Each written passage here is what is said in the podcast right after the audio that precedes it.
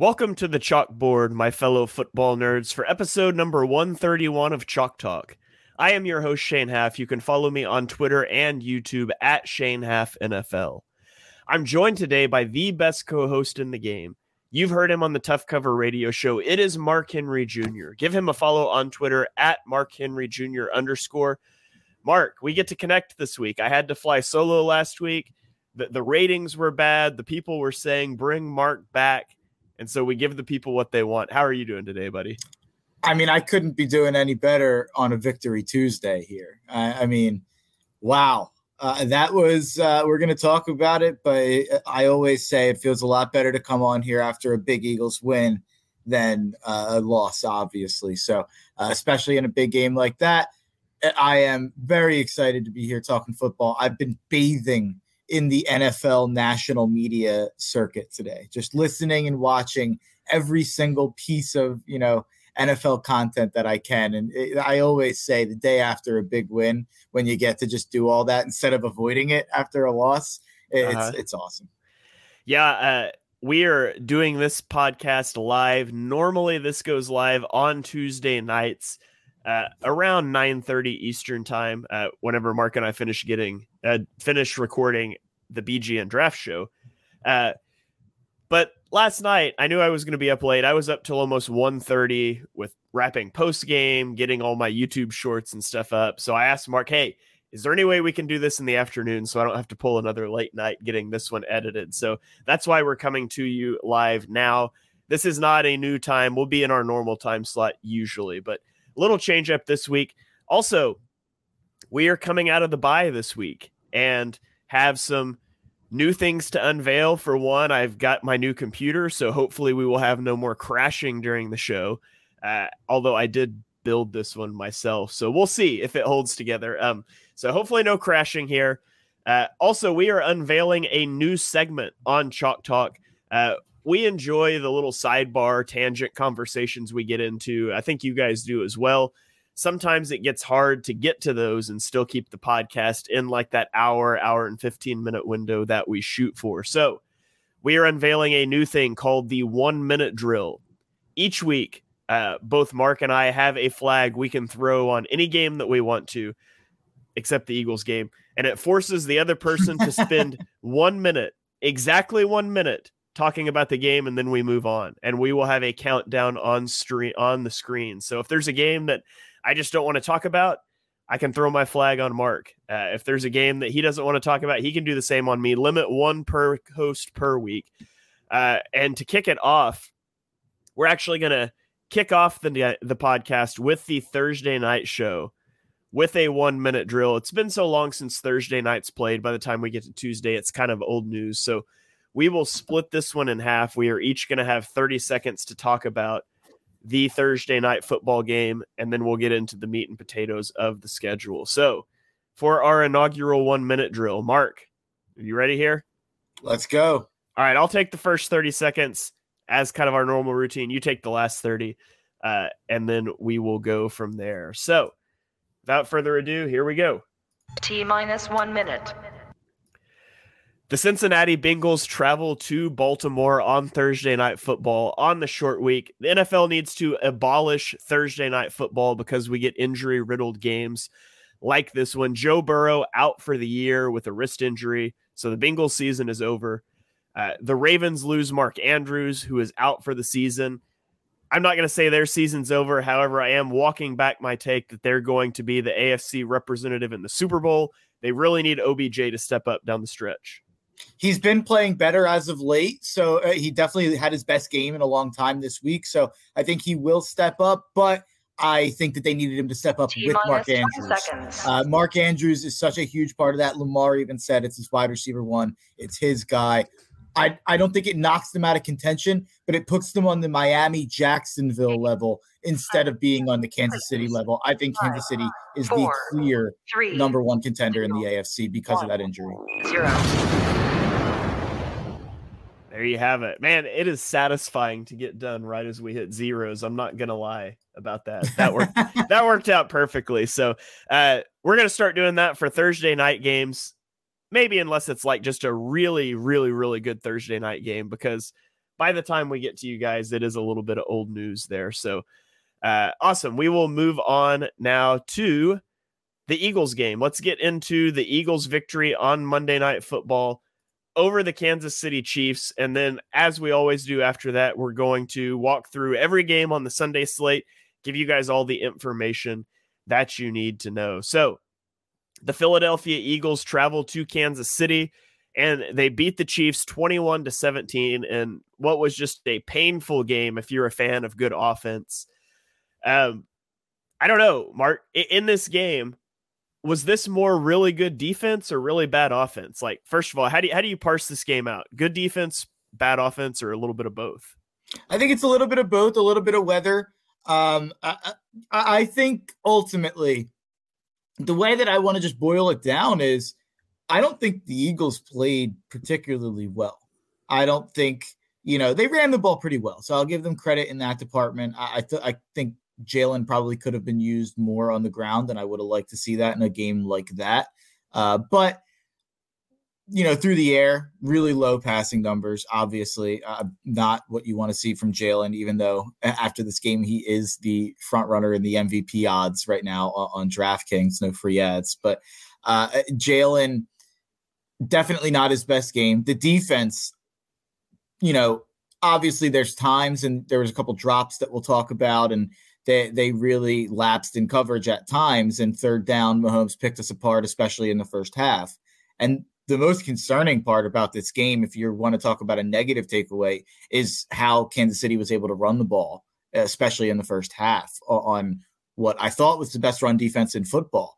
Um, so that was the most shocking part of the first half, and I thought the game was over when it was 17 to 7. But for us to say that I don't think we played particularly well in any facet of the game, pass offense, run run offense, pass defense, run offense, special teams. I thought there were times we got outcoached massively. Uh, I thought that there were times where play calling was an issue on, on the offensive side of the ball. To say all of that and to say that they went into Kansas City and beat Kansas City in the first time that we've been an underdog in, I believe, the last two seasons is pretty incredible. Um, it's pretty incredible to say when they interviewed Jalen in the post game. my first thought was, hmm, is it pretty weak game for Jalen to, to get the post game interview? But then I'm sitting there and thinking about it, and I'm like, who should get it? Who's the standout star from the game? And the point of it is, there isn't really one. This this team is just resilient, and they find ways to win and they figure out a way, however the game's going, whether it's a high scoring type of shootout with Washington or whether it's this type of game where each time you're in the red zone, converting to a touchdown is so important in a game like this. And each time we got the ball going, we, moved the ball. Obviously, the yardage numbers, I, I don't even know what they finished. I'm not looking at the, t- the stats right in front of me. I think it's like 235. They had something like 235 total yards. They got outgained by more than 100 yards. But all of those yards were gained on three drives, basically, that led to touchdowns. And that's what matters. Uh, they got down the field, they scored when it mattered. And, you know, it's truly astonishing that Jalen Hurts is 26 and 2 in his last 28 games, and that Nick Sirianni, I believe now, I forget the exact number. I think it's I think it's 26 and 5 in his last 31 games, which is the best 31 game stretch of any Eagles coach in franchise history. But uh, people want to talk about style points. People want to really parse out, you know, does it matter that it didn't look good? Does do these negative takeaways matter? To me, you can never, ever, ever be negative about beating Patrick Mahomes, especially when it's in Kansas City. Yeah, I mean, it, you come down to the little things in a game like this. The little things like Andy Reid using all of his timeouts in the first half. And then when the Eagles horribly execute a two minute situation and punt the ball back, you have the ball at the 46 yard line with 44 seconds, but you have no timeouts. And so you have to kick a field goal. You can't go try to score a touchdown in that situation. Uh, you think about when the Chiefs are ahead 17 to 14 with nine minutes left, and Andy Reid electing to punt the ball on fourth and four from the 39 yard line that goes into the end zone. It's a net 19 yard punt. Like those little decisions stack up. And that's something I talked about on Twitter leading into the game. Like people, I, I post a graphic every week uh, about positional edges, who I think has the edge between each team. And uh, for one, like I, I put the bar like halfway on the Chiefs side for quarterback, and people were after me about like that being too big and Jalen Hurts is playing so well. I'm like, I'm just here to tell you, like, I think Jalen Hurts is the second best quarterback in the NFL, but same. the gap between him and Patrick Mahomes is about the same as the gap between him and Kenny Pickett. Like, and that's not a shot. That's not a shot at Jalen Hurts, but just watch Patrick Mahomes. The the Eagles the Eagles pressured Patrick Mahomes on 32 of his 50 dropbacks, and he took one sack eh, and one intentional grounding that should be recorded as a sack. But like the the the wizard like level with which he navigates the pocket that that back foot he threw that back foot ball he threw 17 yards on a rope to the sideline sideline fade route with Reed Blankenship coming untouched at him like those are things and, and it's not a shot at Jalen to say those are things Jalen can't do those are things that no quarterback that's ever played the football game can do and he's so good and yet as you're watching the game, I'm just thinking the Chiefs are not putting the Eagles away. They're letting them hang in, and the Chief, the Eagles are so resilient. Like you said, Hurts has now won seven straight games when trailing by double digits. No other quarterback has ever done that more than four times in a row. Um, I started talking about Reid and the timeout usage and things like that, and that's such a big thing. Like people ask about coaching, who has the coaching edge? And I would say the Chiefs have the coaching edge across the board in terms of offensive game plan design. The the way they run their defense, Steve Spagnuolo is such a good defensive coordinator, but the one place that the Eagles have a massive edge is they are lapping the field with how they manage fourth downs. And it it played out in this game and it cost the Chiefs this game. And that's that's overly like condensing it, that's overly simplifying it, but that's what it comes down to playing cowardly versus playing to go win a game. And I can't understand why Andy Reid, who's one of the best offensive coaches in the league, with the best quarterback that's ever played, is is so hesitant to pull the trigger. And, and really, all these offensive coaches, Sean McVay is the same way. Uh, uh, Kyle Shanahan's gotten better about it, but he's well known for that too. It, it just baffles me.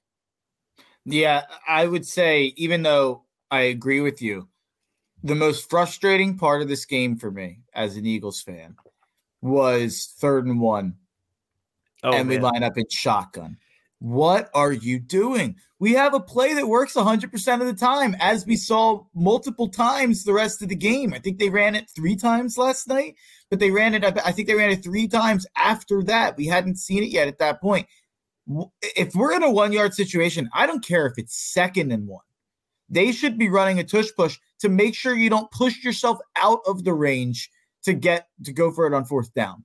And, and I think Nick Sirianni might have learned that, Uh, you know, at that moment. So I hope that that's something going forward that doesn't happen. But besides that, they managed fourth down well. And I was shocked when Kansas City punted from the 39.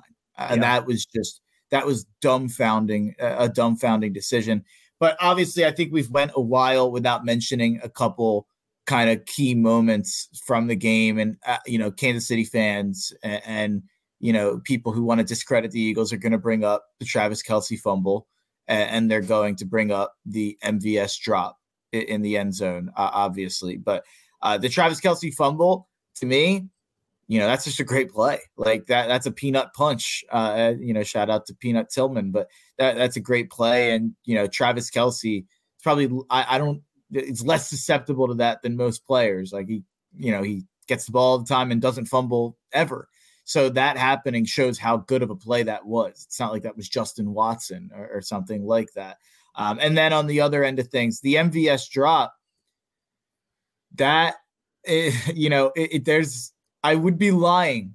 I would be straight up lying if I said that there wasn't a moment where when that ball was in the air and I saw how open he was, that I was hoping that he didn't go down on the one.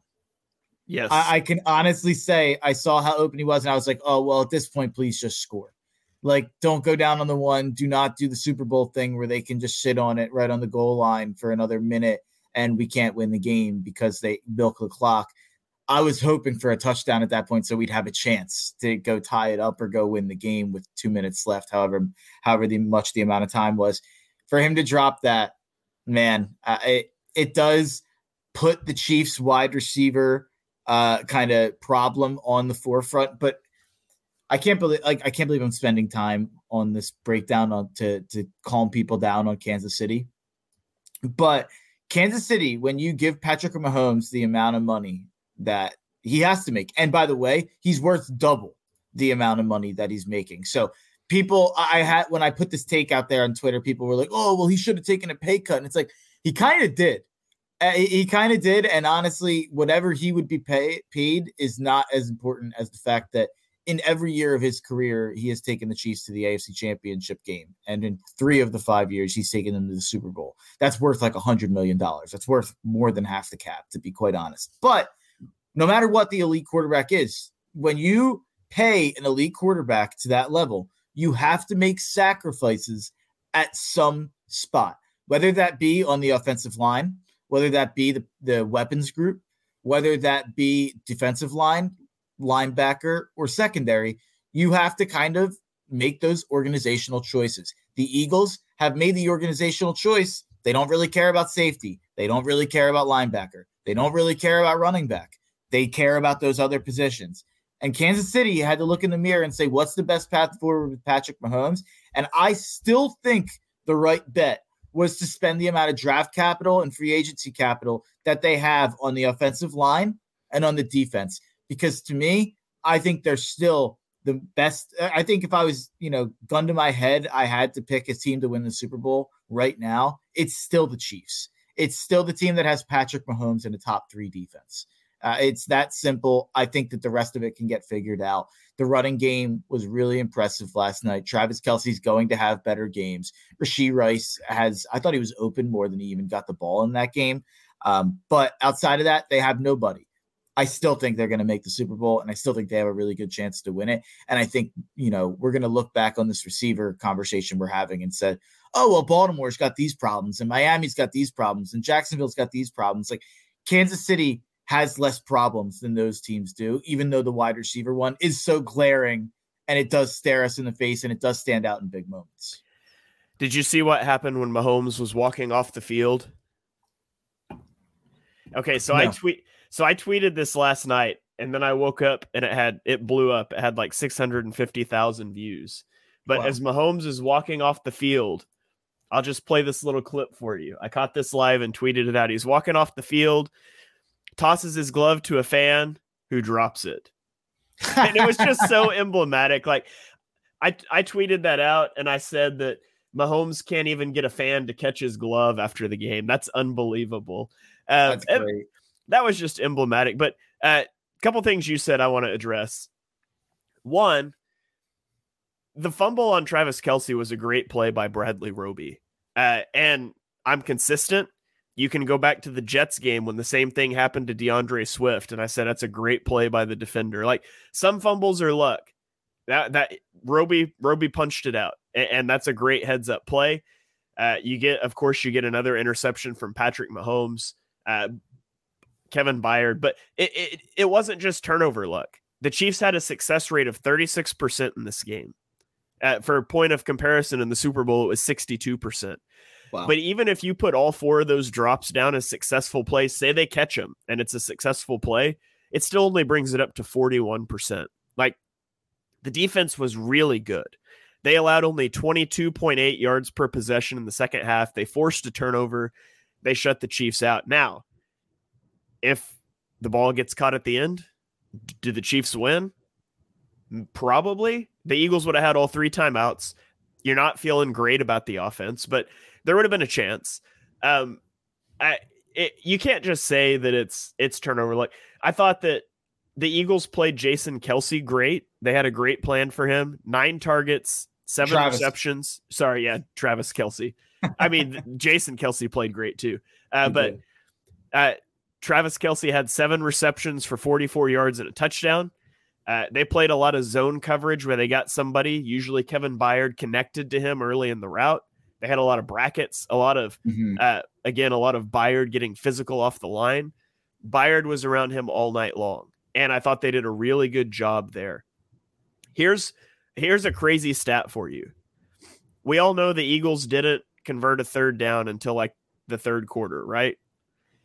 Jalen Hurts didn't attempt a third down pass until there were seven and a half minutes left in the fourth quarter. Wow. He connected with Devonta Smith on that drive to take the lead. The Eagles called a pass on four previous third downs, and Hurts took three sacks and he had a five yard scramble on a third and 10. And so they were out of sorts. They were constant. Their average yardage to go on third down was like eight and a half or 8.9 or something like that yards. I put the actual stat on Twitter earlier. They weren't winning first and second down. That makes it hard to win third down. But the thing is, like, I'm not concerned about the offense. The offense has been consistently good. They're seventh in DVOA, fourth in dropback EPA, third in rushing EPA, and fifth in points per game coming into this week. What I am worried about, because this is a pattern, is their inability to salt games away. Playing with a Mhm. lead to end the game. Up four with five and a half minutes left on the 44 yard line. Not only could they not run the clock out, they couldn't pick up 10 yards to get a field goal to make it a seven point game. Against Dallas, up five with a minute 17, they go three and out. Against the Jets, up two with four and a half minutes left, they throw the interception and lose the game. This is a pattern. And last year, the Eagles were money. You give the Eagles the ball back with nine minutes and a one score lead, the game was over. They have not been able to do that. And it's been the defense stepping up. And you hope the defense continues to play at the level they did last night. But let's be honest, the Chiefs should have scored on that drive. It was a drop pass away. And so you don't want to make a living on that. So the Eagles offense needs to get better in those end of game situations. Yeah, for sure. I think that they get too conservative in those situations. And I will say, I don't want it to be lost that Dallas Goedert wasn't playing in this game either. Um, a- and it, I think that really affected them in the first half. I think they made some adjustments i- in the second half. The offense obviously looked better in the second half, two touchdown drives there. Um, also, just want to make sure if anyone's listening that does gamble, J- I mean, if you're not betting Jalen Hurts anytime touchdowns, you're not living. I I mean, it's just say uh, not a great weekend for your boy uh, right here um, on the radio show. Um, and not that I, I actually Sean Bernard filled in for me on my radio show. I was in New York City, but I did send in my picks uh, on a little clip and. Thankfully, Jalen Hurts was my prop of the year uh, on the anytime touchdown. So we finished on a positive week after Sunday was like, oh man, this is pretty brutal. Uh, but Jalen Hurts is my my you know my north star when it comes to when it comes to gambling. So uh, anyone who's anyone who's out there, check the lines on Wednesday and Thursday. The best way I do it is on Action Network. You go to the prop section. Um, you you go and check if anytime touchdowns have been uploaded yet, and it gives you where they're at on every book. Last week, for example, on Wednesday, uh, this is for people in legal gambling states, which I think is like half the country, but um, for the people out there who have Action Network, you can go take a look. And on some sites, it was plus 100, plus 110, plus 120. FanDuel had it at plus 150. Jalen Hurts has 32 rushing touchdowns in his last 36 games or something like that. he has nine touchdowns this season. Nobody has more touchdowns since his first start. It's he has been, you know, just an he's going to crush every rushing touchdown record that there is for quarterbacks, and he's going to challenge some non-quarterback rushing touchdown records, um, especially you know franchise ones. But just wanted to throw that out there. Might even be worth starting to dabble um, a- and, take them, you know, you know, to score two touchdowns because he's done that quite a bit at this point. So I think I saw people tweeting it out, tickets at me. They had plus 700, plus 800. So shout out to the people out there who were tweeting that at me. All right. Uh, anything else you got on this game, or should we move on to Sunday? Yeah, we can move on. Uh, I yeah, we can move on. Okay, perfect. Let's go to the early window on Sunday where we have the Dallas Cowboys at the Carolina Panthers. Uh, Dallas wins this game 33 to 10. Uh, Carolina hung around in the first half of this game. They actually made it a one possession game in the late third quarter when Bryce Young found Tommy Tremble for a four yard touchdown. Made it a 17 10 game. Got me a little excited. Uh, Dallas responded with a 75 yard touchdown drive, and then they scored nine more points off Carolina turnovers. Uh, Carolina was flagged eight times for 90 yards in this game, including two personal fouls after stops on third and long before halftime. Um, you're not going to win a game as that big of an underdog shooting yourself in the foot like that. Bryce Young had a pick six. He also fumbled in the fourth quarter. Uh, and the Cowboys just sort of put this one away. DaRon Bland who, by the way, was a fifth round pick last year. He has inter- he intercepted four passes last season after Thanksgiving. He picked up where he left off at the end of last season. He has six interceptions on the season. He's returned four of them for touchdowns. He is currently tied for the most pick six in a single season in NFL history. So he needs one more to break that record. Uh, Micah Parsons continues to play in dominating fashion. He had 10 pressures in this game. Eight of them came in under two and a half seconds, which is the most in a game by anybody this season. So the Cowboys defense, albeit against a bad opponent, but they bounce back. Uh, and the Cowboys have a dominating win over the Panthers. What did you see in this one? I I I have a question to ask you before I get into what I saw. Are are we in a safe space? Like, are you know, is this going out online? Can people hear what I'm saying? Is, they can't. Uh, but it's not as easy to search your podcast as it is your tweets. It's always better to say true. things on a podcast than put it on a tweet. That's true. I'm gonna whisper it. I'm looking around, making sure no one can hear me. Is Dak Prescott an MVP candidate? Is I, I just want to. yeah, it? I think so. Yeah, I mean, I think he is. Let, let's start with it's going to be a quarterback because it's always a quarterback because I, I I don't I hate awards anyways. Uh, I think they're dumb. The most valuable player is always a quarterback because quarterbacks yeah. are just valuable. If it's supposed to go to the person having the most outstanding season, I don't see how you can't not give it to AJ Brown or Tyreek Hill, maybe Myles Garrett, TJ Watt, those guys. But it's going to be a quarterback because it's always a quarterback. And at that point, you're looking at a quarterback who puts up good stats and gets like a, the one or the two seed, and that could be the Cowboys. I mean, I think realistically, you have Patrick Mahomes, Jalen Hurts, Lamar Jackson, and Dak Prescott. Those are the four realistic guys that can win the MVP. So right now, the odds: uh, Jalen Hurts is plus two fifty, Lamar Jackson is plus three fifty, Patrick Mahomes plus four hundred, Tua is plus five hundred. Tua doesn't Brock, have a chance. I agree with you. I, I agree with you. I don't think he's got the state the the stand kind of the the big statement games remaining to have those performances. Brock Purdy has jumped to 10 to 1 at plus 1000. I think Christian McCaffrey and him will cancel each other out a little bit. Um, then you have Dak Prescott at 15 to 1 plus 1500. And then you have another one that we'll get to uh, with CJ Stroud at 18 to 1. I think Dak and Stroud are being, you know, very much, you know, undervalued in the market right now. And this is also predictive. This is not who should win right now at this moment. They are probably looking at Jalen Hurts and Patrick Mahomes and Lamar Jackson and saying not just what their numbers are now, but these teams look like they can potentially have a bye. And these teams look like, you know, they're going to be in good position to get that bye, whereas Dak would have some ground to make up. Purdy has a little bit of ground to make up. Stroud, obviously, probably going to be a wild card. Then you have the McCaffrey at 22 to 1, and it drops off after that. Purdy's not a real candidate. We agree. Tua, I don't think is a real candidate. We agree. So it really comes down to Jalen, Lamar, Mahomes, Dak, and Stroud, in my opinion. Yeah, and then you look at what guys do you have? What do you, who do you have an easy path to give another award? It's not going to be Stroud. They'll just give him Offensive Rookie of the Year. Mm-hmm. Um, he really has the converse. He has a, an argument.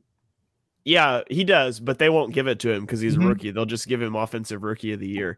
Uh, Tua, they'll give him comeback player of the year. Maybe Josh or maybe uh, maybe Lamar Jackson could get comeback player of the year. I don't know if he was injured seriously enough, but if you want if you want so if you want good odds, Dak's probably your guy.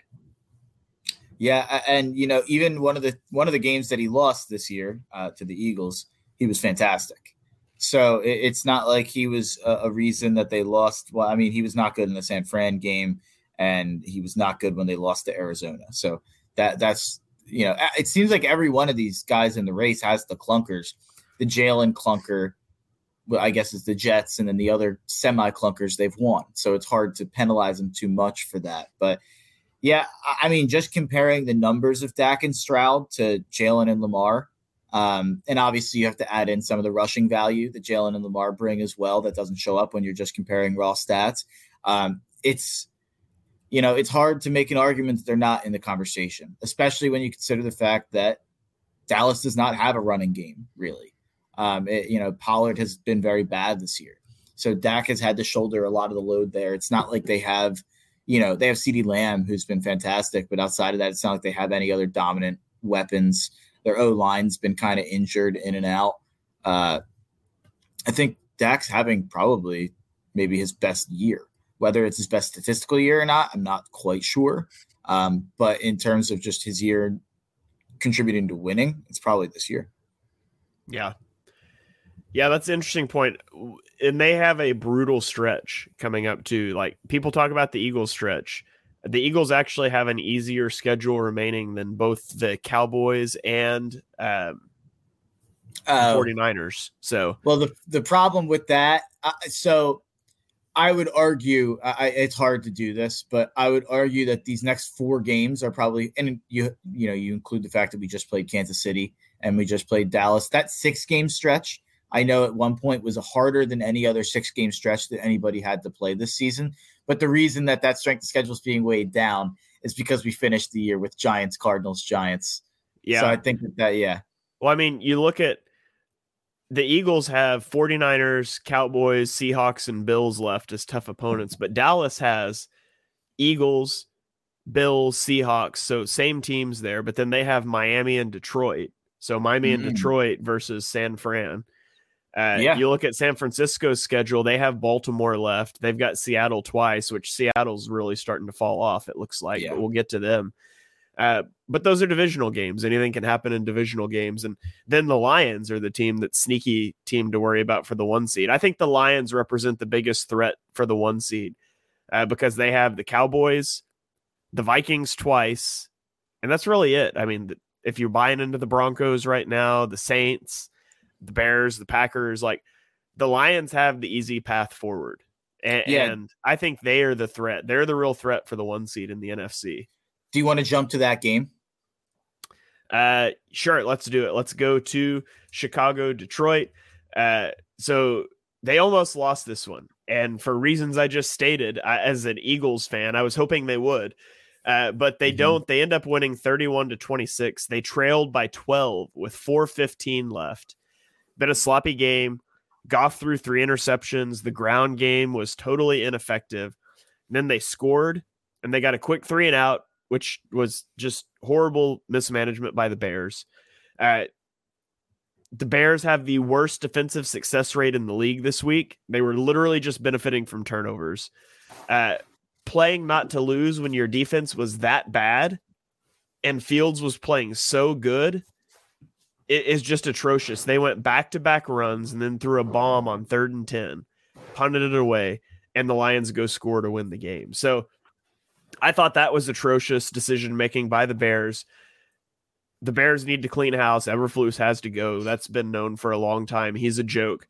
Uh, like this was the thing last year where we were like, maybe they're just tanking on purpose. It is not on purpose. He just has no clue what he's doing. Uh, the sneaky thing to monitor here, and this is where it could be concerning for Detroit. Since week seven, Detroit's defense ranks 31st in success rate and 32nd in EPA. Now they played Baltimore in that game where they just got lambasted. But their other games were against the Raiders, the Chargers, and the Bears, teams that are not lighting the world on fire right now. So this Detroit defense is something to worry about. And Jared Goff is always something to worry about a little bit. Now, I know this game was at home, and I know Goff has been good for a year and a half, but it's still there. And you also get into the if they have to go on the road in Philadelphia or somewhere like that in the playoffs where it's going to be cold, that can also become problematic for Goff. Where the Lions are scary if they get the one seed and the and the the NFC title runs through Ford Field. If they have to go on the road, I'm not as worried about this team. And so them getting the one seed, in my opinion, is vital. I think they're the most likely team to challenge the Eagles for that. but you can't set aside how concerning their defense has been over the last month of the season. Before the game last night, I was very much assuming that the Eagles were going to lose to the Chiefs. I was telling people that the Lions were going to get the one seed. Now I think it's like 50 50 between the Eagles and the Lions. Their record, their, their schedule remaining is just not very hard. But man, it would have been huge if the if the Lions could have lost this game. And it looked like they were going to. I, I forget what the number they were. They were up 12 with I don't know if you said it, but yeah, it was 12. Uh, 12. They were so the Bears were up 12 with four minutes and 15 seconds left. That's just incredible. Um, Eberflus is a moron. Um, his press conferences are bordering on concerning, like for well being. Like, what is this guy drunk? Um, he, he is just he does not come off well, and, he makes horrible decisions in game. And uh, this is just a totally lost era of football if you're the Bears. Like I don't think you rebuilt anything. At least you have some picks coming over the next, you know, you have two top picks this upcoming year. But yeah, Chicago's a joke. So let's not even focus on them. The Detroit side of things. I know that I feel like I've been on a bit of a roller coaster uh, with the Detroit Lions. And I was not, we did not take them seriously as a podcast in the preseason. You picked the Bears or you picked the, the, the Packers to win the division. I picked the Vikings to win the division. And we were both pretty confident in those picks, I think. And then when it when it comes to the you know, you know the Lions, I don't think either of us were buying the hype. And obviously they've lived up to the hype and some. They're sitting here at eight and two. But I've been on a roller coaster of giving them credit and not giving them credit. And at this point for me, inject the Lions into my veins as an Eagles opponent over the 49ers and the Cowboys. That defense is a problem in a way that the Niners, Cowboys, and Eagles don't have on either unit. We can complain all we want about the Eagles defense and some of the concerns that we've seen. We've we've put up I think they allowed zero points to Miami in the second half. They allowed six points to Dallas in the second half, and they allowed zero points to Kansas City in the second half. So those are three pretty good offenses, and the Eagles defense did that in three straight second halves there against three good teams. So Detroit's defense just had that four game stretch that you mentioned. That Chargers game was concerning. That chart they looked like Swiss cheese in that Chargers game. And the fact that Chicago looked this good offensively for the first time this year really is also concerning. Uh, so I, I think this Detroit defense makes the Detroit Lions an absolute pretender. But none of that really matters if they get the one seed. If they get the one seed, they at least give themselves a chance. But if they have to play San Fran, Dallas, or Philly in the postseason, I don't care if it's in Detroit. They at least give themselves a better chance to win if it's in Detroit. But I think they will lose to any of those teams in the playoffs. Um, I, I think that defense is just not ready for prime time. Yeah, I agree with you. I think they're the biggest threat to get the one seed.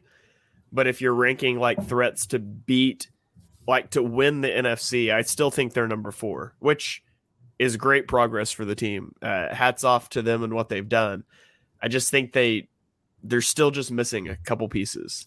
Yeah, the concern for the Eagles really about giving up the one seed to Detroit would be less about not getting the bye and less about home field advantage and having to go to Detroit. The annoying part of it is you have to play San Fran in the second round, probably. That's really the what you want to avoid. Like we don't want to play San Fran in the second round. We'd rather play Dallas. We'd rather play Detroit. We'd rather play Minnesota or Seattle, New Orleans if they get through. You, you don't want to put yourself in a spot where you're the two seed waiting to play the three seed or vice versa and having to go to San Fran. So you almost would rather San Fran get the one seed than Detroit in, in that scenario. But um, yeah, I, I think Detroit, like you said, you said it perfectly. They're the biggest threat for the one seed, but not the biggest threat when it comes to playoff time. Yeah. All right, let's roll on to our next game here. It is uh, the Pittsburgh Steelers at the Cleveland Browns. And Mark, I'm going to throw my flag on you here. Wow, it's a big game. I'm going to put you All on right. the clock for the one minute drill in this one. So the floor is yours. T minus one minute. America, your national nightmare is over. Matt Canada has been fired. Uh, the Cleveland Browns win 13 to 10 against the Pittsburgh Steelers. Kenny Pickett with another embarrassing performance. Uh, Jaylen Warren, 129 yards. I believe that the rest of the offense had 120. um, in, in, this loss. So Jaylen Warren needs to be kind of the guy that they build around going forward. Um, I do think that the offense will improve. And the fact that they were in this game with such a pathetic offensive performance, I don't know if it says more about Pittsburgh or if it says more about Cleveland, um, who they had DTR who I guess wasn't terrible, 165 yards, 3.8 yards per average, but um, not not a great offensive showing. This is I, I, know why Shane threw the flag here. I was hoping for DTR anytime touchdown, but couldn't get it home. I think, by the way, both these teams are going to make the playoffs. That's the saddest part about all this. I think we're going to have to lot, watch a lot more of these two Four, teams. Three, I'll end it two, All right, Mark. Zero.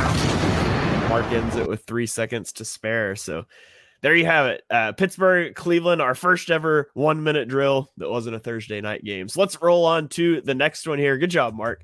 Uh, let's roll on to the Los Angeles Chargers at the Green Bay Packers game. There's a lot to, whew, man. Uh, I would say the Packers rookies shown a little bit in this victory over the Chargers. Jayden Reed had 46 rushing yards and 46 receiving yards.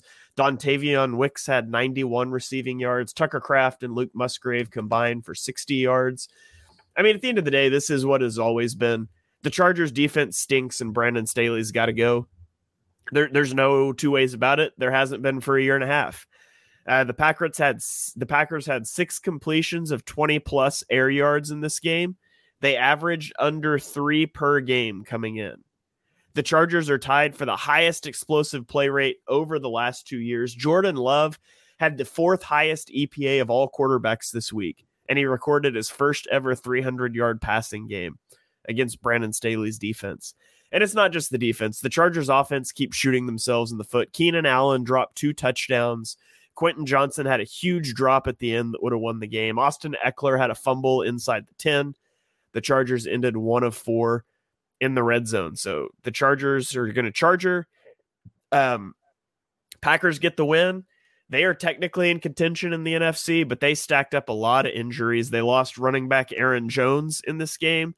They lost running back Emmanuel Wilson, leaving only AJ Dillon left active. Uh, neither are expected to be long term injuries, but they do play on Thanksgiving against the Lions. So if they're unable to go there, I don't know what they're going to do for a rushing attack. I want to read some stats to you, Shane. And I know, I know that quarterback wins are not exactly Shane's favorite stat to talk about. And they're not NFL Twitter's favorite stat to talk about. And I understand why. Obviously, a quarterback can't control every part of the outcome of a game. But I would also say that across sports, in team sports, not individual, obviously, across team sports, I think a quarterback has more impact on whether a team wins or loses a game than any other athlete does on their sport. Pitchers don't go deep enough anymore. I think too many goals are scored in hockey now. Maybe you could argue like the star player on a basketball team. Maybe you could argue like LeBron. I, think you could probably say quarterback's more important though, because if the star player's down, someone else can step up. If a quarterback's down, your offense is bad. I just want to read you a couple quarterbacks record in, in their in their career. Josh Allen is 58 and 29 under constant fire, constant criticism to Josh Allen. Josh Allen can't walk down the street without people saying that he's being reckless. Lamar Jackson. I mean, was he using a crosswalk? Yeah, like, I, you know, he's he's not a jaywalker. He's not, you know, he's not a he's not a he's a good citizen. Lamar Jackson, 53 and 19. 53 and 19 Lamar Jackson is. And we're having conversations. Is he worth the money? Should the Ravens trade him? We had the whole NFL come out and say, oh, we don't want him. Atlanta Falcons, immediately as it could have been possible, were like, we would never want to have an interesting team or a good quarterback. How dare you say that we would want Lamar Jackson? Jalen Hurts is 32 and 12 in his career. Justin Herbert is 29 and 30. Justin Herbert has lost more games than Josh Allen has, and Josh Allen's played in 29 more games. Jalen or Justin Herbert has lost more games than Lamar Jackson has, or actually, Lamar Jackson has lost 10 less games than Justin Herbert has He's played in 13 more. Jalen Hurts has won three more games than Justin Herbert has. He's played in 16 less. At a certain point, it can't be the play caller, the head coach, the O line, the defense, the receivers, the weapons. He has Keenan Allen. He's a top five receiver. I know he had a bad drop in this game. He's been excellent all season otherwise. He's had Austin Ekeler, a top five running back throughout his time. I think the O line has graded out really well this year. I know that the defense is bad. If he was as good as these other quarterbacks, Lamar Jackson has had constant, constant issues on his roster, whether it be with his offensive line or whether it be more so with his weapons. Josh Allen, we've complained about the, their inability to have a second receiver or a running back or you know a reliable defense at the end of games and big games for his entire career. Yet he wins those games.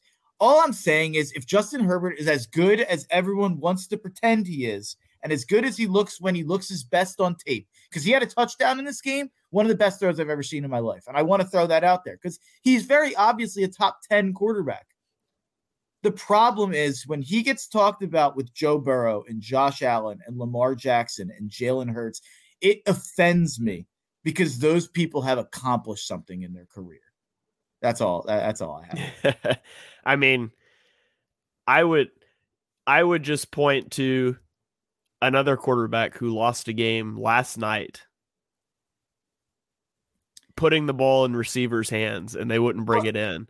And that's, over a large uh, over a large sample size, though. Sure, that's one sure, Patrick but Mahomes wins like every game he plays. Otherwise, yeah, but I mean, Justin Herbert played at an elite level in this game. I thought he played outside his mind in this game.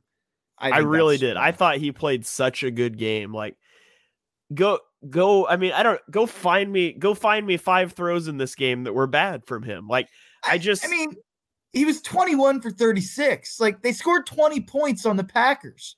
It's not like I, I'm not saying he played bad. I'm definitely not saying he played bad. He had 260 yards, seven and a half yards per attempt, two touchdowns. I'm not saying he played bad. He got the ball twice with under three minutes to go and a chance to go score a touchdown on the or get a field goal against the Packers. And I know that there was a drop. He put the ball on Quentin. He put the ball One, on a first round receiver's hands running first down. defense on first down. He had two more downs after that. Like it's still the Packers defense we're talking about. They're a bottom 10 defense. He got the ball twice. He couldn't make anything happen at the end. I know that there was a drop, but it's just 20 points on the Packers defense is not good enough. We're all going to yell and scream about the defense. And I'm sorry, Brandon Staley came off like a petulant child in the press conference. He's he should have been fired last year. I've said that more than anybody.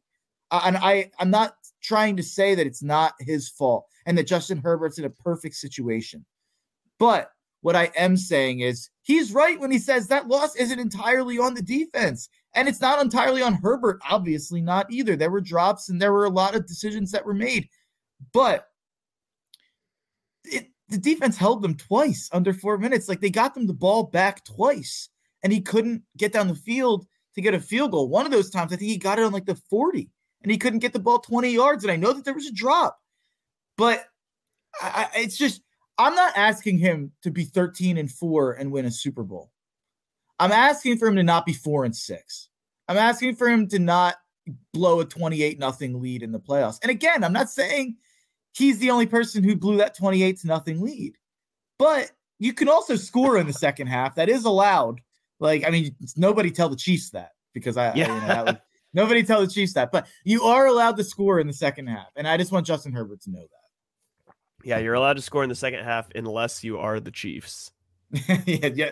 That the Dylan Wilkerson, who I know we we clowned for his Dallas Eagles take, and we we he thanked us for the engagement. By the way, I went on his podcast and he was like, "I don't know what happened, but Shane tweeted at me, and and, and the Eagles fans swarmed." it was it was funny. Um, but yeah, he uh he put out an EPA chart with like first half EPA and second half EPA, and the, the Chiefs stuff is staggering. Yeah, it, it's, it's insane. It's staggering. I don't know how I got back to the Chiefs, but yeah. Yeah. Well, I mean, they did, you know, in his words, probably they dominated the Eagles and He oh, by the way, he absolutely wrote another article being like the Eagles are absolutely lucky and the Bills plus three and a half are like a five star play for him. But by the way, he bet on the Eagles this week against the Chiefs. Like I that was the one funny thing about going on that podcast. I'm giving I'm giving him what he wants talking about him on this podcast. But, That's funny. Uh, he's a good guy. He's just he's just a little too analytical sometimes. Lives his life a little bit too much in the spreadsheets. Yeah. All right, let's keep it rolling here. Uh, let's go to Houston where the Houston Texans beat the suddenly uh, feisty Arizona Cardinals. Uh, the Texans left too many points on the board, and I really thought they were fortunate to win this one. Uh, you could also spin that and say the Cardinals got too many stops and they were fortunate to lose this one because that's ultimately the goal now uh, to get that pick as good as possible. But the Texans had 60 plus yards on each of their first five drives, but they only scored on two of them. They had an interception and two turnover on downs, which you love to see the aggression, but it didn't pay off here. As CJ Stroud threw three interceptions in this game after only throwing two in the previous nine games. That's not to say he played bad, though. Uh, he still had a 250 yard half in this game. That's happened 11 times this year, and CJ Stroud is the only QB to do it more than once, doing it three times. Uh, he was asked after the game, did you, I don't know if you heard this about if you if your mentality changes after throwing three interceptions. Did you hear this quote? Yeah, I loved it. Yeah, he said, "Steph Curry, don't ever stop shooting. I'm going to keep yeah. letting it ride." Like I just love that exactly. mentality from a I got no shame in my game, he said. Yeah, yeah, that's incredible. Uh, meanwhile, at Arizona's side, they failed on three fourth down attempts in the fourth quarter. Uh, they end up coming up short here that Mark, this is what's crazy. The Texans, the Houston Texans would be in the playoffs if the season ended today. And I legitimately think they're going to make the playoffs out of the AFC. I know I said that a week ago. I think they're going to get there. We're going to look at the Texans in a playoff game this season. How about this? The Texans are a lock to make the playoffs. You can lock it in. It's a tough cover guarantee. I think they're like minus 290 or something crazy to make the playoffs. Like they're a massive favorite. You look at their schedule, then go take a look at Cleveland, Pittsburgh, Buffalo, Indy, whoever you want to say is in the mix. They have by far the easiest schedule of those teams in the mix. Houston, I think they might lose this week upcoming to Jacksonville. They might win out after that. It, they, they literally might go 12 and 5. This might be an 11 12 win team. I'm extremely confident that they'll be in the playoffs. I actually weirdly walked out of this game thinking like both teams were better than I thought going in. I, I don't know why. There's all these turnovers, but it just felt like watching the game, I was I walked away impressed with Arizona's defense that they were able to kind of hold them on those aggressive plays. And you know, you said they were aggressive and we liked that, but the execution wasn't there. A lot of those were because of really good plays by like guys in Arizona's secondary or guys getting pressure and guys that don't really have much of a name, guys like we don't know that well on Arizona's defense, but I, I do think Gannon had them playing well in this game. Um, so I and Houston, you know, you walk out. I thought this was a potential trap game for Houston a little bit. Jacksonville next week, they won a couple in a row. Um, that was a big win. I, I think that changes their playoff odds probably from being like 50 50 to being like 80 90%. And I know that sounds like a big jump, but at this point of the year, every win is just absolutely massive. And I, I don't know how you could really make an argument that CJ Stroud isn't the most, if we're just going by the technical definition of the word, I think it'd be hard to make an argument that he's not the most valuable player to their team. You look at what Houston was before he's gotten there, he's changed the culture. Um, the offense is obviously on a different planet. These are basically the same weapons besides Tank Dell that were here before, same O line that was there before. Um, you know, it's Will Anderson and him that are basically new. It's not like they went out and spent a lot of money in free agency. Um, what what the Texans are doing this year, and DeMeco Ryans, obviously, Bobby Slowik, what, what the coaching staff's doing. I mean, it's one of the more impressive seasons I've ever seen. And I was standing on the table all season saying, take their win total over five and a half, um, which they cashed in this game. Uh, take their win total over five and a half and I think they win seven, eight games. Like I think they'll be a little bit better than we think. They're going to win more than that. They're going to be in the playoffs. Uh, I'm, I'm confident in saying that. All right, let's move on to the team that they're about to play. Let's talk about the Tennessee Titans at the Jacksonville Jaguars. Uh, the Jaguars win 34 to 14. Uh, Trevor Lawrence bounced back from that debacle in San Francisco. Actually, I don't know if it was in San Francisco, but against San Francisco in a big way throwing for 262 yards. He threw for two touchdowns. He rushed for two touchdowns. They pushed the ball downfield. He had an aDOT of 9.5 yards, which is the highest for uh, the season. He had an average depth of target of 17 yards on play action passes. Uh, Calvin Ridley, one of the complaints has been they've basically used him outside on either go routes or hitches all season, and they used him less statically. They hit a go from a condensed split. Uh, he scored a touchdown on a corner route from a stack. He scored a touchdown out of the slot. So they started to move Calvin Ridley around more. I thought the Jags offense was pushing a lot of the right buttons this week. Uh, then on the on the Titans side, uh, Will Levis was blitzed on 50% of his dropbacks for the second straight week. Teams are stacking the box and they are blitzing, knowing there won't be time for the downfield shots he wants to throw. Derrick Henry only had 38 yards rushing in this game, and I still thought Levis was fine. Like with no running game, being blitzed heavily, he was 13 of 17 for 158 yards and two touchdowns with two sacks. And so I am not saying Will Levis is the answer for the Titans. I'm saying Will Levis looks a lot better than I expected, and he is not in a particularly good situation. So there's reasons to be hopeful there for Titans fans. But when a big man scores a touchdown, we got to shout it out. So shout out to Jeffrey Simmons for catching a touchdown pass through contact, even late in this game for the Titans. Uh, I always love to see a defensive player playing fullback catching touchdown passes. The Titans pulled out a bunch of trick plays in this game. Like once they were down huge, they had another like you know like flea flicker type play that actually was really really cool, like a cool design. And you know I don't know why they were wasting them in, in this situation. But uh, my biggest takeaway from this game is Calvin Ridley. Um, and a stat I wanted to look this up because I felt like it made it, it, this is exactly what I thought it would be. It's one of those things where you have an idea, it's like, oh, let me go check something out, and instead of it being like, oh, I was I was totally wrong, my eye test was totally wrong. It was one of those things where it checked out exactly what I thought. In losses, Calvin Ridley has in in those three losses has seven catches for 92 yards, a little over two catches per game, 30 yards per game, no touchdowns in those three losses in wins, Calvin Ridley has 35 catches for 482 yards and four touchdowns in, in, those seven games. So he has five catches for 69 yards and you know almost a, a little over a half a touchdown per game um, in those wins. And he has a you know yards per target, nine and a half yards in wins, five yards in losses, catch to target ratio of 68% in wins as opposed to 39% in losses. I almost want to say, as Calvin Ridley goes it feels like this offense goes. If they have a legitimate number one option and Calvin Ridley's there and engaged, it feels like they're a really scary offense. If not, it feels like they're not. Um, so that that was something that you know I, I wanted to check the stats and it bared out exactly what I kind of felt about the Jag season. And I, I will also say this might be one of the least talked about seven and three teams and seven and three campaigns in the history of the NFL. And it, like all the conversation is, you know, is Trevor overrated? Does Trevor stink? all, all these all these conversations. Uh, they're seven and three. They won the division last year. Went to the second round. Like it's just I think different quarterbacks have different rules and different quarterbacks get different excuses. And that's kind of always what I have a problem with uh, with the way that quarterbacks are talked about. And I think Trevor Lawrence has crossed over into that kind of he gets unfairly talked about a little bit now.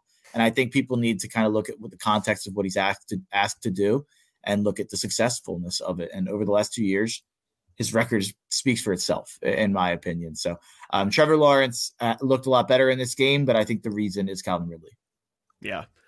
All right, let's keep the ball rolling here with the Las Vegas Raiders at the Miami Dolphins. Uh, Miami wins this game 20 to 13.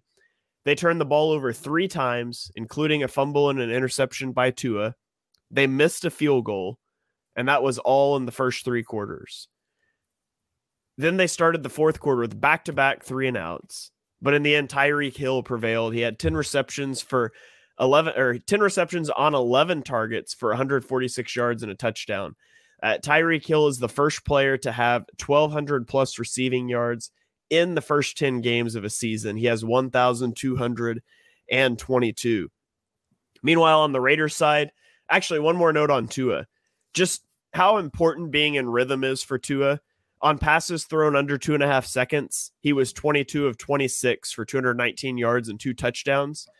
Passes over two and a half seconds, he was six of 13 for 105 yards and an interception. So disrupting that rhythm is key for a team playing uh, the Dolphins. And when the Raiders were able to do it, it, it worked really well for them.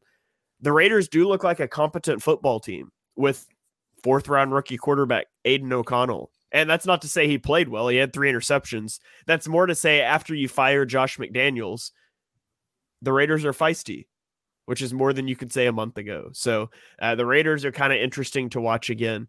Uh, the Dolphins' defense is kind of interesting to watch with Jalen Ramsey back. Uh, he gets two interceptions here, including one to end the game in the end zone. So uh, the Dolphins churn out another win. It's not a pretty one, but they get the win nonetheless. Pick Central on Barstool, a show that I was on a couple years ago, and I call into sometimes. Um, they do something called the Not That Bad Team of the Year um, in the NFL. That's what the Raiders are. They're not that bad. They're pesky. They're feisty. Like they hang in games. They, I think they kind of they they symbolize that not that bad kind of thing that they talk about all the time. And, and that's truly what the Raiders are. Antonio Pierce has them hanging tough. Defense is playing a lot better. They're getting the ball to Davante Adams. Like they they got a deep ball to him in this game that, you know, was the offense good? Did it move the ball consistently? No. But if you make a big play like that happen, then it, it lessens how much you have to do. So um, I I guess like you could there's a glass half full, glass half empty way to look at this Dolphins win, right? It's like glass half full. The defense is getting a lot better. And, and I guess if you look at Vic Fangio teams, their first half and their second half rankings are always massively different. Apparently, Fangio teams always improve throughout a year. I guess it's a complex defense. They ask you to do different types of things than even the Fangio disciples do. Uh, I think they simplify it a little bit more from what I was reading from people a lot smarter than me. Um, and people were saying that Vic Fangio uh, definitely has teams improved on the stretch, and not to mention Jalen Ramsey's pretty freaking good as yeah. we're seeing over these first couple weeks. So getting Jalen Ramsey back, I mean, when he went down, it kind of changed our outlook on the Dolphins in the offseason, and they outperformed what we thought they'd do without him by a lot. Um, but with Jalen Ramsey, it looked like they were going to be a type, you know, Super Bowl type contender maybe that's the case. But this off the offense was a little weird in this game, and, and like you said, it's just if you get to a, a out of you know off script, it, it becomes a, a, lot different of an offense. And, I'm a Tua guy, I'm a Tua defender, and me saying that isn't admitting like oh Tua stinks or oh you can't win with Tua. But what it is saying is, you know, there's a very specific way to attack the Dolphins. They have to come up with an adjustment to that and whether that is just even more quick routes. And that might be the adjustment. You know, you have Waddle and Hill. You have the ability to do that. When if Achane gets back healthy, he came back and got hurt in this game. You have him to do that as well. But let's move on to the next game. All right, let's go to the last game in the Sunday early slate. Uh, the New York Giants at the Washington Commanders. Tommy DeVito, hey, I'm walking here. Yeah, the Giants win this game 31 to 19. They force six turnovers, three fumbles, and three interceptions to complete the season sweep of the Commanders, including a 54 yard pick six by Isaiah Simmons to seal the game. Uh, UDFA Tommy DeVito was 18 of 26 for 246 yards and three touchdowns with no interceptions and nine, nine sacks. Uh, it's really unfortunate news for the Giants because not only did that win probably knock them out of the number one pick sweepstakes, they went from second to fifth right now. Um, it also greatly increased the chance that they will pay Tommy DeVito $40 million next year based on this one game. So, uh, really bad outcome for the Giants, if we're being honest. Yeah, I bet the commies minus eight and a half in this game, which is an embarrassing thing to admit when they lost by 12. I was only off by about 20 and a half points there.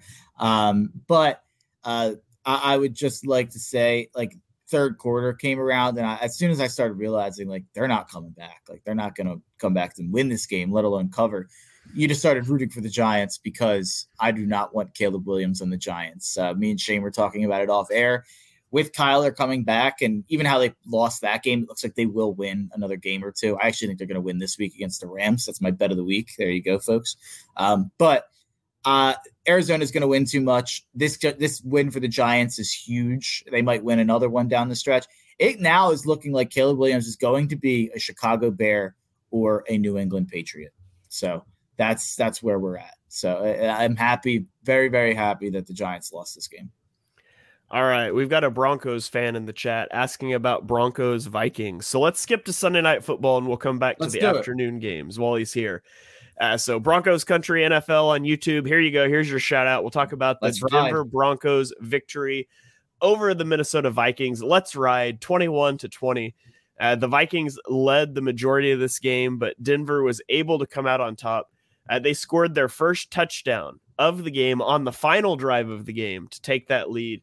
And Denver is on a four game winning streak for the first time since 2016. Um, Josh Dobbs cooled off in this game. He tossed one interception. He fumbled three times, although they only were, they only lost one of those. Uh, he did keep the Vikings in it though. I mean, he's 20 of 32, 221 yards and a touchdown. He made some good plays with his feet. Uh, but Denver was able to pressure him on 58% of his dropbacks. Um, had two sacks, uh, three tackles for loss. They had 10 QB hits. The Denver defense played really well in this one. And then Russell Wilson snapped a five game streak of under 200 passing yards, which was the longest of his career. And suddenly he's gone four games without an interception, his longest streak since joining the Broncos. So not only are the Broncos on a four game winning streak, Russ hasn't turned the ball over in four games. The defense is coming off a good performance. And by the way, the Broncos are only one game out of the AFC wildcard right now. So this is looking more like we thought it would Mm-hmm. Not that the Broncos are world beaters, not that Russell Wilson's fixed. I think he's still a problem and you need to move on. But this is more like what we expected when Sean Payton took over in Denver. Yeah, this is kind of exactly what we expected. Like five and five, you know, they'd be right in the mix, an eight, nine win team. Um, it's funny, I had Vikings plus three as my bet of the week. And so it feels like in my head the Vikings won this game because they covered. and shout out to them for stopping on stopping them on that two point conversion. That was that was huge for me. Uh, but the Josh Dobbs thing, I want to push back a little bit on. I thought he played awesome in this game, and I know he took the O line's a problem. That he took yeah. a lot of pressure. Like he got away from so much of it. Like I think if Kirk Cousins was playing in this game, and this isn't saying that he's better than Kirk Cousins, but with that offensive line, if Kirk Cousins was playing in this game, they wouldn't have been close. Like the touchdown that he had, he had to make it happen and he dropped it off as he was going out of bounds, like ran in for the touchdown, cashed the anytime touchdown. By the way, Josh Dobbs anytime touchdown might might be something people have to start thinking about. He's he's been running like a madman, especially in the red zone. Um, I think Josh Dobbs is playing like a top 15 quarterback right now, and this game didn't stop that belief.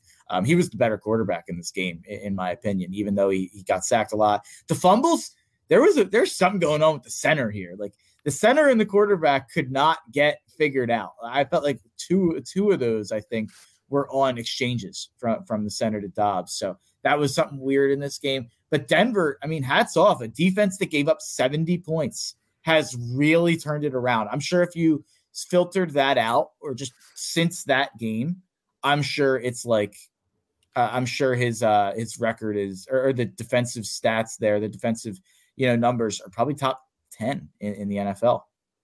Yeah. Yeah. It, I, I don't think, I guess I wouldn't say Dobbs played bad. Uh, and that's one of the things we've talked about too the mobility. Mobility is so huge. Like bad offensive line, mobility can help solve that. And you're seeing that Josh Dobbs has done really well at extend, extending plays, both scrambling and just getting out of the pocket and and pushing the ball downfield. So uh, the Vikings are definitely an interesting team to watch down the stretch uh, to maybe make a push for NFC wild card. Yeah, no, I will not make a push. They're a lock. I, okay. I think the N- I think the NFC playoffs are locked in. Besides the NFC South, you can make an argument: Saints, Falcons, Bucs, whoever, whatever. I think we're locked in to Eagles, Niners, Lions, NFC South winner, Cowboys, Vikings, Seahawks. Uh, I think that's going to be the seven. I don't buy in at all to any other team getting in the mix there. Yeah. All right. So there we go. Uh, comment here from Broncos country. It says mobile. I agree. Mobility is one of the best attributes to have. It is so key uh, in, so many different situations. So Russ has even been using it more uh, as of late too. Um, not to run, but to really scramble in the pocket, and it's led to him having the best stretch he's had as a Bronco. So uh, I, I mean, it's yeah, absolutely. Yeah, uh, yeah. Mobility doesn't mean rushing yards. Uh, it just means Yeah. escapability. Yeah, Dak, a too. We always example. talk about it with Dak. Yeah. So, okay, let's get into the Sunday afternoon slate. We've got three games left here. Uh, we'll start off with the Tampa Bay Buccaneers at the San Francisco 49ers. Um, the Buccaneers lose 27 to 14. Brock Purdy has come off of the bye week playing nearly flawless football. He had a 149 passer rating last week. He had the perfect 158.3 this week was 21 of 25 for 333 yards and three touchdowns. It was the first passer rating, perfect passer rating for a 49ers quarterback since Joe Montana did it in 1989. Uh, Tampa Bay was inside the 49ers 15 yard line twice in the fourth quarter while trailing by 13. They failed to score both times. Tampa, in a problem that goes back to last year, they still can't run the ball which makes them entirely reliant on Baker Mayfield. And while being entirely reliant on Tom Brady was okay, being entirely reliant on Baker Mayfield is not a place you want to be in 2023. Uh, and I mean, the San Francisco defense is playing really well too. The addition of Chase Young has paid off. Uh, unfortunately for them, Talanoa Hufanga had a knee injury uh, that Kyle Shanahan said was, quote, most likely a torn ACL. Uh, I can probably look up if that's finalized for now, but I'm sure it is. When a coach says that, that is what happens. So uh, you're you're probably looking at the rest of the season without, yeah, and it was confirmed it's a torn ACL. So Hufanga will miss the rest of the season in the backfield uh, for the 49ers secondary.